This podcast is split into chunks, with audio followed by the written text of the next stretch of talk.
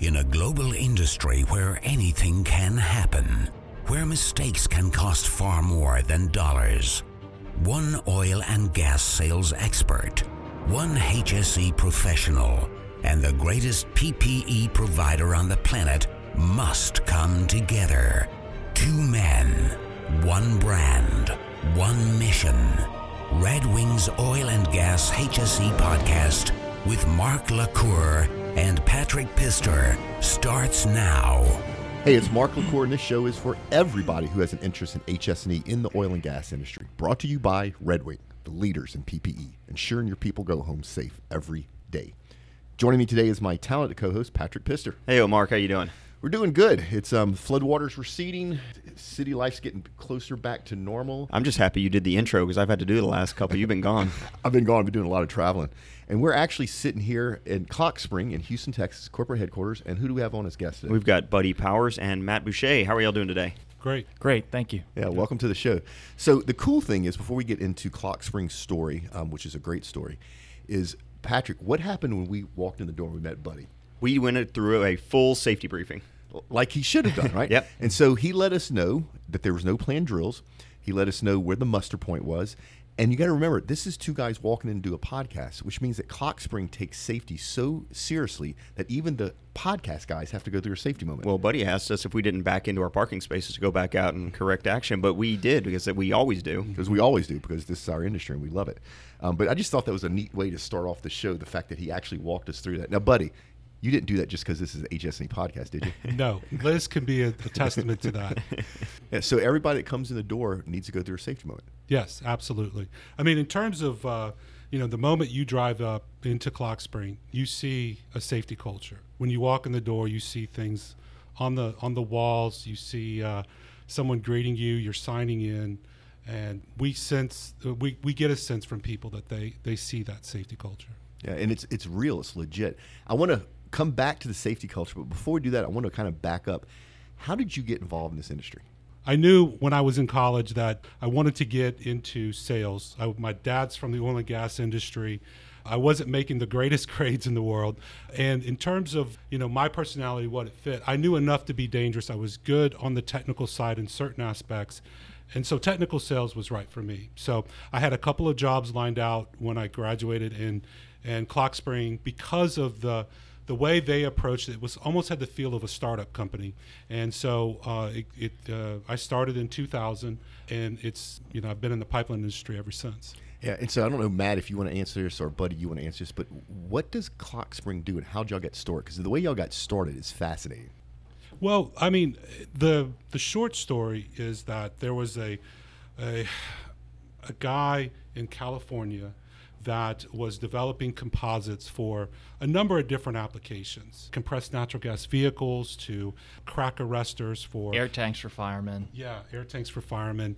And so this became sort of a, an investment core for a group in new york that that tried to develop this technology from his idea and bring it to the oil and gas industry in different forms. And so but you, when it started though and we talked about this off the mic um, composites was not something that, especially midstream pipeline, they didn't want composites. They didn't no. believe in it, right? No, no. In fact, in the oil and gas industry in general, they did not take on the composite technology as fast as other industries have had. So, in terms of usage of composites, knowledge of composites, even in the engineering world, they just weren't comfortable with it. Oh, we're a heavy steel industry, like we talked about. We over engineer everything, and that's our redundancy and safety. And if it's not steel, it's not going to hold up. Well, and you have to go back, right? I mean, the reason why composites were created in the first place was was you know we had a problem, and the problem was that it is too difficult and too expensive to lift a piece of steel into space right? And that is actually where composites came from. It came from the space race. It came from the mm-hmm. need to create incredibly strong materials that were also incredibly lightweight. And you know this this company, while you know we weren't involved in the space race and the people involved in forming this company weren't involved in the space race, it's that very same technology that was then taken and applied to you know the the the, the energy industry. And, and, what are composites? So for our audience understands exactly what we're talking about. What are composites? What exactly are we talking about?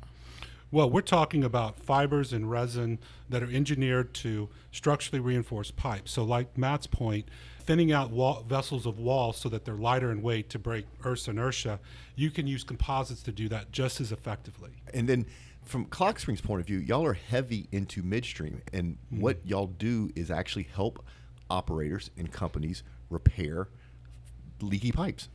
Well, th- not so much leaking pipe on the high pressure side.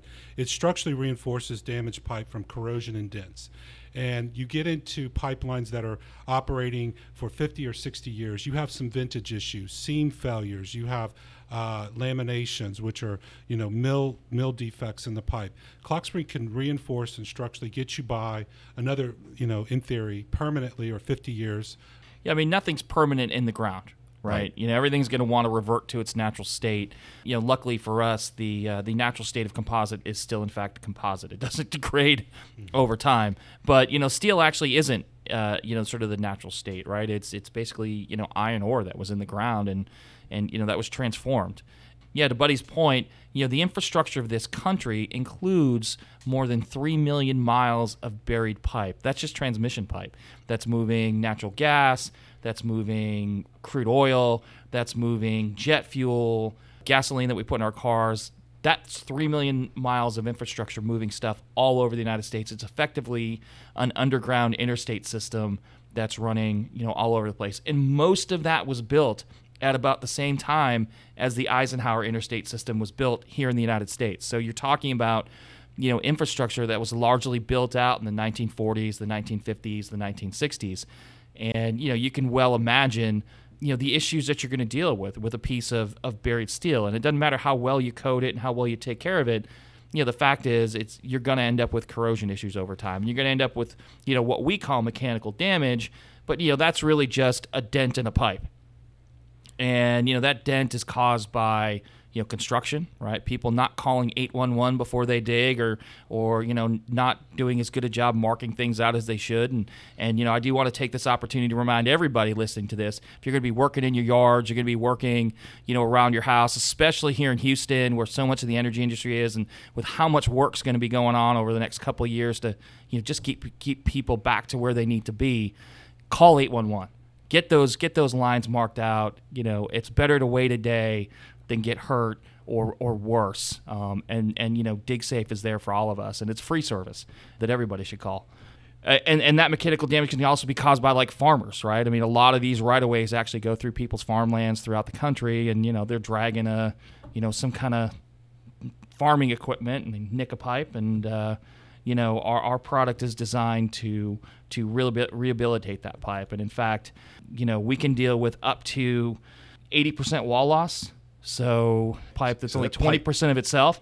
And, you know, where you put the product on, pipe's actually stronger than than it was originally designed to be. So we talked. You went over this, which is a good point. Our infrastructure in the U.S. and all over the world, but in the U.S. particularly, is aging, and that aging infrastructure then increases the chance of failure. Right. So y'all are able to come in and help operators and help companies make sure they can fix those failures before there's actually an incident. So driving huge safety metrics, right, in, in, in our industry. And I want to come back. We're going to go full circle. Well, taking care of the environment too, by the way. Right, You know, right, It's really we- important. Yeah, because none of us, it's uh, none of us want anything to leak. None of us want any type of incident out there. Uh, the industry as a whole is like that, especially here and in Europe. And a lot of people don't understand that we actually take it very seriously, our environmental responsibility. So I want to kind of go back in a full circle. The whole reason that I even came across Clock Spring, and now I know what y'all do, and I've done some research on you, and you're one of those big companies I'd never heard of before, right? I run across those all the time. But what was cool is I actually got a press release because a lot of the world sees me and Patrick and other podcast hosts as press for oil and gas. And it talked about your incredible safety record here. You want to talk a little bit about that? Because that, that is, is crazy great stuff. Sure, and and you know, let me just jump in and say I, I, don't want to use the word proud because proud isn't the right word. You know, saying we're proud of our safety record is like it's it's like the same as congratulating somebody for not robbing a bank, right? Right. It's just the right thing to do. Um, but yeah, we did announce here recently that we had achieved two years without a single incident uh, or recordable incident in our plant and and yeah, I think as we all know in this industry, you know, safety isn't an accident, right? It's something that you have to be purposeful about and diligent about, you know, every single day. And and so you know, we wanted to just you know, let the world know that that that we do care about it, and and you know, we care about it down to our toes. It's just something that, in fact, I always like to say to the team, it's not enough that people go home in in in the same shape that they came in at. It's actually our job as a management team to make sure that when people leave work at the end of the day, they're actually in better shape than when they came in. That means they're mentally fulfilled. That means they feel like they contributed to something, and of course, it means that you know they didn't get hurt and that we took good care of them during the day. Yeah. So Matt, I want to come back to you from a leadership point of view around safety, but I, I actually want to take this moment to mention. So Buddy is is the one that put us through our safety moment. Buddy's the one that walked us through the warehouse, gave us a tour, made sure we had steel toes, eyes. Um, Buddy, you're a sales guy. So the culture in this company is to the point where the sales organization takes safety as serious as everybody else. That's really cool. Yeah. So Matt, I want to get back to you. That from a leadership point of view, how do you instill safety into your people where they actually buy into it? So this isn't you top down. Your frontline people, your salespeople believe in this heart and soul. You know uh, what it, it, it does start top down right? That's, that's where you have to start. You have to decide it's going to be a priority for the company. And you know i've been in and around the energy industry for about 10 years. I spent the first 10 years of my career in the technology industry but I, i've been in the energy for for you know 10 years. And i and of course we're all committed to safety in one way or the other. And it's actually really been amazing over 10 years to see how that culture's evolved in totally in, in the industry if you actually go back and look at the data, you can actually see from 1970 with the creation of OSHA and NIOSH, you can actually see how safety's evolved over time. And, and I remember 10 years ago, you know, for a company to have a TRR of like 1.1, 1.2, that was considered like really good. And now, if you're not like 0 point something, you know Right. it's- one would be a tragedy but it, it does stop top it does start top down and you have to decide it's going to be you have to decide it's going to be a priority but then what you have to do is you have to show a commitment to it that is that is unwavering and never fail to invest in it when you have the chance and that's how you get people to buy in and it's and it's little things you know we've done all kinds of things since i started at the company you know a couple years ago to to drive safety. That includes in our manufacturing process, we have basically exacto knives that are used in the process. And you know, we took a look at those knives and we said, "Hey, look, these knives are unsafe. We need to get different knives." And then some of the guys pushed back on that because they didn't like working with those knives. So they look, liked working with the knives that you know we considered, you know, air quotes, unsafe. Well, then okay, how do we make those knives safe, right? Well, we got to get everybody leather you know leather leather aprons and we got to get them special gloves. And so every time we've run into one of those things the next day what we had that leather apron in here. We had those gloves in here. And so every single time that we've had an opportunity to deal with a safety issue we take the time to deal with it. We never fail to spend money on it. It's just not even a profit consideration. It's just the right thing to do. And you know over time what starts to happen when people see us not only say say it and put the programs in, but when they see us back it up with resources, dollars, training, whatever it is, you know, that's when they start to buy in. And, you know, one of the things that I always say to our team is, I'll know that we have a great safety culture. And by the way, I don't think we have a great safety culture yet. I'll know we have a great safety culture when I see everybody taking care of everybody else. In, in a prior life, I actually had the opportunity to be inside a fireproofing shop in just outside of Edmonton in, in Nisku, Canada. And um, I was really impressed with this company because, you know, I was watching people putting pyrocrete on different structural members that were going to go into an upgrader up in Fort McMurray. And you know there was and, and so these these beams were on these benches and people were were working on them and I saw guys you know when somebody bent down I would see like three guys say make sure when you get up you know where that beam is so you don't hit your head and when I saw it, I said wow that company has an awesome safety culture so we don't back so we always back it up we never fail to spend the money on the safety things when we need to spend the money on them and and Well, you, know, use we the term to use the term other. top down. It, it, a culture has to be yes, but it, y'all also have. It sounds more like a closed loop. If you have a you implement a new change, we're going to go to these knives. Mm-hmm. You're taking feedback. We can't use these knives because they're not letting me do my job for A, B, C. Right. But then you're implementing a solution. All right, well, if we're going to go back to the old way of doing things, let's get a leather apron, let's get up, upgraded gloves. Or a lot of cultures, safety cultures, it is top down. It's you're going to wear these gloves. Well, they're not fit for purpose. It doesn't matter. These are the most safe gloves. We're going to use them. We're not going to have fit for purpose. Just wear these. And there's not that closed loop. There's not the feedback from the guys actually doing the job, letting you know I can't do my job successfully because of the change you made. And because I'm not doing the job safely, I'm not going to wear my PPE. I'm not going to actually do it. I'm going to try and get around it. But y'all don't have that problem. You actually, eh, I, you say top down, but I see a closed loop. Well, I, I appreciate that. You know, all I can tell you is is when I came in, I said, "Hey, we're not doing enough," and and that's where it started. And you know, our style has always been just to to get input from people because hey, look, this is a business, right? We want to be successful. We want to make money and and the team said you're you're making me less productive. You're you know you're you're hurting the business, and and so we've got a bunch of people that really care about the business too. And you know, and I said, yeah, but I want you to be safe. And and you know, I actually it's interesting. I actually gave a talk in India this week of all places, and I talked about safety. And somebody got up and said because that's something that they're really starting to embrace in India now. I gave a talk and and somebody got up and said, you know, who do you get involved when you want to override the safety procedures. And, uh, and, he, and he said, Is it the HSE manager? Is it the project manager? And I said, Well, first of all, why would you ever want to override the safety procedures? You know, that's number one. I do understand that you run into situations where the defined safety safety procedure, the prescribed safety procedure, might not work because of something you're dealing with. And I said, So, you know, what you want to do then is get your HSE manager, get as many people involved as you need to and have a conversation about what it is you're trying to accomplish, what the safety things, what the safety hazards you're trying to deal with or overcome or mitigate are, and come up with a procedure right there and then on the spot that deals with those hazards and mitigates those hazards and, and ideally removes or or you know obfuscate you know takes those hazards away. But never ever override the safety procedures. Well, you're right. Find It- another it- way. It's about risk mitigation. That's what safety procedures are. They're a top down. The corporate policy is we're going to mitigate the risks, the hazards by implementing these. But certain conditions are outside of those, you know, generalities. So you have to be able to assess, get as many people involved, get your HSE manager, get the operations guys, get somebody that knows about why, you know, if it's a weather condition, if it's a location issue, and risk assess. And that's what it's about. It's about uh, addressing the issues, risk assessing, and applying the either prevention or mitigations. Yeah, I want to go back to Buddy real quick. So, the the way that y'all repair pipe in itself is safer, right? No welding machines, no A-frames with winches, no dig. I mean, I mean, you may have to uh, you have to unbear the pipe, but just the fact that you're able to come in and repair the pipe without welding in itself is a safety driver. That's right. That's right.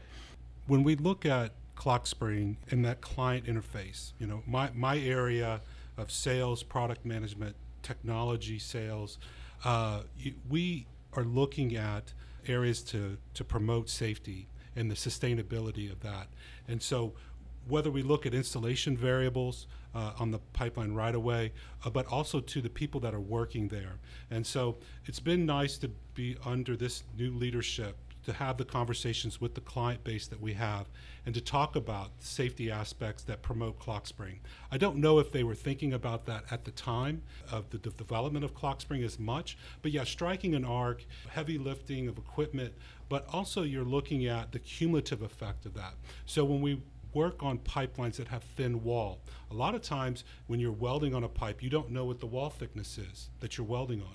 They have a number of burn through accidents in our industry that happen every year, some fatalities. And back up real quick. If our audience doesn't know what a burn through incident is, what is that? Well, that's when you have walls so thin and you heat up the pipe with the arc that you're striking when you're welding that you actually burn through the wall and create a leak while you have an, uh, a live arc. And typically, what may have been in that pipeline is flammable. It's a Yes. bad, bad combination. Yes. And so I had a client come to me, you know, a number of years ago, and we were talking about clock spring, and and he was a part of that 1980s movement to use uh, clock spring in the pipeline industry, and he talked about how you can't define or quantify how many lives you potentially save because you realize the majority of the pipelines that are in our industry are, are, are under a half inch wall thickness right? Most of them are in the quarter of an inch wall thickness. Some are even thinner than that point 0.55 inches so there's not a lot of room for error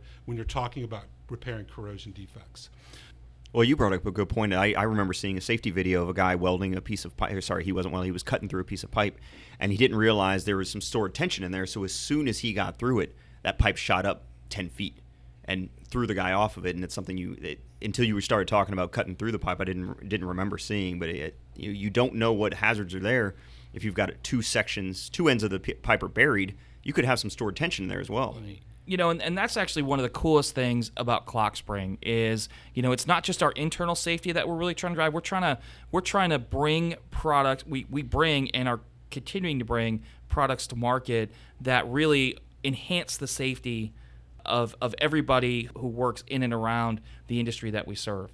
Um, you know, to Buddy's point, we don't we don't want people striking an arc near a pipe that's full of stuff that tends to want to blow up. Good idea. Yeah, right. um, you know, because because we just don't want to see anybody get hurt. We don't want to see anybody anybody be damaged somehow. And you know, it's interesting when we when we talk about safety, a lot of times we get caught in TRR and we get caught in hand injuries and eye injuries and slip, trip, and fall and and you know line of fire injuries where we're passing things back and forth because those are the things that tend to drive our TRR statistics. Right? It's a hand injury or it's it, it's it's something you know a piece of debris in the eye or or what have you. And you know sometimes we actually lose track of you know what's known as the fatal four and and you know uh, a couple of those fatal four include uh, you know one is fall from heights right? So we're not as worried about that you know when we're dealing with pipeline in the ground. But you know one is fall from height. You know the next is explosions actually. And so you know we feel like we're actively dealing with you know part of that fatal four. The next is exposure to chemicals or inhalation of chemicals. And again you know, when we're talking about stuff, you know, it ain't chocolate milk that's moving through these pipes, right. you know, around the country. You know, and the last is actually contact with objects, the majority of which tends to be a falling object that, that lands on somebody. And so, yeah, you're, to your point, you're not talking about an A-frame or lifting straps or cranes, right? And people having to be managing those loads, right? And so we feel really great every day that we get to be part of not only taking care of critical infrastructure, but also that we give opportunity for all of our customers to be safer in everything that they do. Yeah, and the coolly, go ahead, buddy. Well, I just wanted to add, you know, on the customer interface part, where I've been around almost 20 years, that conversation is vital to that customer interface. When you're talking to them, right now in this stage of my career, I'm talking about products, technology, innovation, with the core pillars of safety okay, risk management, things that are going to be valuable to them at different levels. You're going to have an executive buyer that's going to have a different level of need than, say, a user buyer. But to that point, I think that all all of these levels within these organizations, the org chart, are talking more in terms of safety and how we can promote that. So the industry that we're in, pipeline industry primarily, and even the oil and gas in general, they're talking about sustainability. They're talking about do you live it? Do you breathe it? Do you actually go home and put on earmuffs while you're mowing the grass? Are you backing in when you're at a restaurant, even though you're not on work time? Those are the kind of I've things. had so many parking spaces stolen because I was backing in. It's just, and, and you see it in your neighborhoods, right? You can see the guy with the earmuffs and the safety glasses mowing his grass, and you're like, he's in the oil and gas Yep. industry. I can't tell you how many times I've had people come into this building asking me, since I started, you know, here, when since we started instituting the backup, why do you guys back up? Oh, you must not be in our oil and gas industry. Here's why. First, move forward. Safest way to approach uh, getting out of the parking lot. God forbid there's an emergency where everybody has to get out immediately, then we probably should be moving forward first. Yeah, Well, you know, you guys think it's bad. I got a 15 year old daughter who's learning how to drive right now, and I'm trying to. And, and parking is something she's struggling with, and and it's part of it's because dad's making her learn that you only back into a spot, and uh, and and and teaching her, hey, look, when you stop at a stoplight, you want to give yourself enough room where if you need to move around, you don't have to back up. You always want to maintain four seconds, right? And Yeah. that stuff's hard in Houston on I-10. You know what I'm well, talking not, about? not just the ability to get in and out of a space, but uh, the theory is you're more cognizant of what you're doing when you're when you're at the end of your ride. You've been aware of the hazards. So when you're backing in, you're looking around more versus when you first get in the car, you tend to your brain needs to get in in the mindset of driving. So when you're backing up out of a space, you're not as cognizant as you would be at the end of it. That's kind of a you know a logical step I've heard with the backing Mm-hmm. in process. And Yeah, it's funny about the kids. So my son, I make him. He cannot come down the stairs as his hand on a stairwell, right? So our, our children of the people that work in this industry go pick some of that stuff up too, which is actually kind of Three cool. points of Yeah. contact. Yeah. That's right. Yeah. Always. Yeah. So, um, so, so one of the other things I want to talk about that, that I thought was really interesting is the fact that this technology, this composite technology, um, was invented for aerospace, which makes total sense. I didn't know that, but yeah, they needed something that was strong and light, and it's worked its way over to oil and gas. And y'all come in and y'all y'all do permanent repairs to infrastructure to pipelines, right?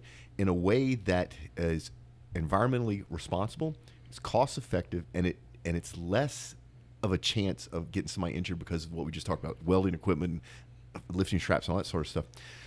From a sales point of view, buddy, you've been doing this for a long time. Was it a bit of a s- struggle to help the industry understand all the benefits of what y'all do? I wish that everybody could see his eyes right now. He's got crazy eyes right now. There's so much to get into during that time. Like I said, the way the best way to describe it, we were a startup, you know, sort of pioneering and walking our way through the process of having a major organization change the way they perform pipeline repairs. So that meant that on any given day, I could be in the field training very important people that are actually executing the work in the integrity management group, but then also in the next day in the boardroom discussing how we're going to write this SOP or put language in the O&M so that when they get audited that they won't get in trouble. We were interfacing with codes and recommended practices, the Department of Transportation at that time, the regulatory bodies, waivers were being signed. It was an interesting time, but I think the most important thing that, you know, looking back on it is that the ideas that Clock Spring generated, why it was valuable, it was enhanced by the operators. They saw things that we did not see. They brought derivative products to the table, and we, we can get into those, but they're spin-off of Clock Springs that provide tremendous value to the industry. Uh, so they're giving us feedback on how they can utilize this technology better than we could. Yeah, that's awesome. You basically working with the industry to help make it better and safer for everybody. Right. So we, we talk about risk, risk mitigation, but if you can eliminate a hazard, that is the that Well, is the gold standard and, to and- do and- it. And that's actually what I was talking about in India. I said, you know, so much of our time is spent trying to, you know, whether it, it's a JSA moment or hazard assessment or, you know, whatever you want to call it, right? That initial pause before you do the job where you identify all the hazards and, you know, figure out what your plan is. Well, let's just take the hazards away, right? Because the one thing we know for sure is if you don't do it, you're not likely to get hurt doing it. Right. And, you know, that's really what we're all about here. Yeah, we had another guest on the show where they they pioneered rope access inspection mm-hmm. in tanks, and now they're pioneering manless tank inspection. So they're getting people out of tanks. You're getting people to stop doing hot work. You, if you can stop an activity that's viewed hazardous and has has more risks, don't just mitigate it. Don't just say, all right, have your PPE on and and be safe, but let's not do the hot work. Let's implement this other tool that will help us be safer because the person's not doing the job that they puts them in harm way. It's funny, actually, you bring up rope, rope access. We actually just demonstrated and will shortly formally announce a product that is designed to not do away with rope access, but for the guys that have to do under deck repair work on you know offshore platforms. The, the current repair solution is probably you know when it's all said and done a two to three day repair. So you're going to have people on ropes you know above the ocean. Uh, in, Ropes you or scaffolding. It's Yeah, one of the two. That's kind of Yeah that's all you're stuck with. and you know doing that for two or three days and we've actually come up with a new sleeve system that they can use and they can do that same repair just a handful of hours like i said it doesn't do away with the rope but it sure gets us off the ropes a lot faster Man, it's really great stuff. So we're getting close to where we need to sort of wind down the show. This is the time, buddy, for our Red Wing safety tip of the week. You have a safety tip you want to share with our audience? Well, I, I will stick with the clock spring installation, and I think we talked about it earlier. And when we look at what are the biggest hazards when you install a clock spring itself, is cutting hazards. We open up boxes, we have uh, knives that are actually in the kit. Over the years, we use the, the razor knives. As Matt mentioned earlier, we have now retractable knives in the kits for me, from not only the client interface, but also just the employees that are installing them, that we're willing to go the extra mile to make sure that there's not any hazards to the point if you don't have to if you don't have to do something, then the knife being exposed will not cut you. So if it's retracted back into the sleeve, I'll tell our audience y'all believe it because that was in our safety briefing. Not have uh, pocket knives on you, which I always carry. So I put mine in my bag. I'm not going to violate your policies, and and you bre- you live Well, it. you know, and that's that's actually, uh, you know, if if people have you know box cutters and exacto knives at home, you know that we use all the time, you know, I would encourage all of them to go out and make sure that it's not going to cost that much money. Have retra- have knives that when you're not using them, they automatically retract because you know you put that thing down, a kid goes running by, somebody like that. You know, just get those retractable knives. That's why we put them in the kits. That's why we make the guys use them in back. Just go out and get them. You That's buy it all- for I know, the, I know the guys Depot. offshore when they when they first made that policy, it, it's annoying to use because it self retracts if you're not using. It's not just there at the ready, but it is safer. It's a safer way to operate. And you know what's cool, Patrick? They didn't. Clock Spring didn't have to do that. Y'all could have put the cheaper fixed blade knives in there, but for your clients, your customers, the guys in the field, y'all did that for them. That's awesome. You know, we don't need the twenty cents. Yeah. you know I mean. Yeah. And speaking of bags, Patrick, I'm going to tell you something I bet you don't know. Uh, what is that? So, Buddy and Matt, you see that bag over there? That's the Red Wing offshore bag, right? We give away one a week. We're going to give away one this week. It's in high demand. It's become a cult item. People offer us cash for that darn thing. I keep telling Patrick we should reverse engineer and send it to China and make some money off it. But, Patrick, do you know that bag actually converts to a backpack? I think I did know that. I think we used it in the in the airport going to going to Minnesota. Oh, we you up did to know Wing. I Yeah. didn't know it. So when I came back from Tennessee, I, my bag fell down and I saw there's a zipper on the bottom. Yep. And I unzipped it. So not only is it an awesome offshore bag, it's awesome, awesome backpack, offshore backpack. So Well, I've used mine a lot more. My bag has actually been offshore. Mark's hasn't. So Uh, whatever. yeah. So Patrick, who's this week's winner? this week's winner of the Red Wing offshore bag is Rodney Singleton. Rodney's an account manager at Industrial Info Resources. Congratulations, Rodney. So if you'd like to win your own offshore bag, uh, but Buddy and Matt, y'all can do this too. Just go to redwingshoes.com forward slash podcast. That's redwingshoes.com forward slash podcast. Put your information there. We draw one lucky winner a week. No purchase necessary. See official site for rules and details. Uh, Matt and Buddy, thank you so much for being on the show. We're going to put a link in the show notes so people can go to Clock Spring's website and learn more about more about Clock Spring because I think what y'all doing is awesome stuff. If you're a, a operator of any sort out there and you have pipelines and you have integrity issues, reach out to these guys. They won't try to sell you stuff. They'll try to help you, right? Help you understand if what they do could be a benefit to your business. Yeah, and if you're not 100% sure what we've been talking about, y'all have a great video of the installation of this this technology in there. So I will put a link in there. So if you're if you're still wor- wonder, wondering about this technology, go there, check the video out, and it'll show the installation of uh, one of these clock springs. Yeah, and if people wanted to learn more about y'all, I'm guessing LinkedIn probably is the best place to go. yes. And there's buyers about both of us on our website. Okay, so we'll put links in the show notes for that as well. Thank you so much for being on the show. This has been great. Um, so Patrick, ready to get out of here? No, I'm not. No, you're not. Nope, we got to talk about events and Oh. travel sponsors Oh, and that's all, right, all the that's good right. stuff. So what events do we have coming up? I don't have my show notes open. I was just at the Internet of Things conference, and that uh, that episode went out last week, I think. Yeah, I missed that because I was in Tennessee with. It was a good work. one. It was a we have um, SPE ATCE coming up, and we have um, OilComm got pushed out uh, till November, I believe. So we have some shows coming up. IDC Human Performance Conference is coming up. Yeah. So if you want to learn about these shows and more, it's really simple. Go to modalpoint.com, go to the blog, uh, or you can click the link that Patrick put in the show note. We have a month, monthly newsletter where we take all the oil and gas events from all over the place, put them in one place, stick it in your inbox once a month for free as a favor to you. The truth is, I need it for myself, so I made my interns do it. So that's the real truth. Um, and then travel sponsors with hats off to Total Land, the world's most advanced field land management system. Uh, uh, check them out if you're in that upstream world. If you're a landman, they make your job so much easier. And then Lee Hecht Harrison, global experts in talent management.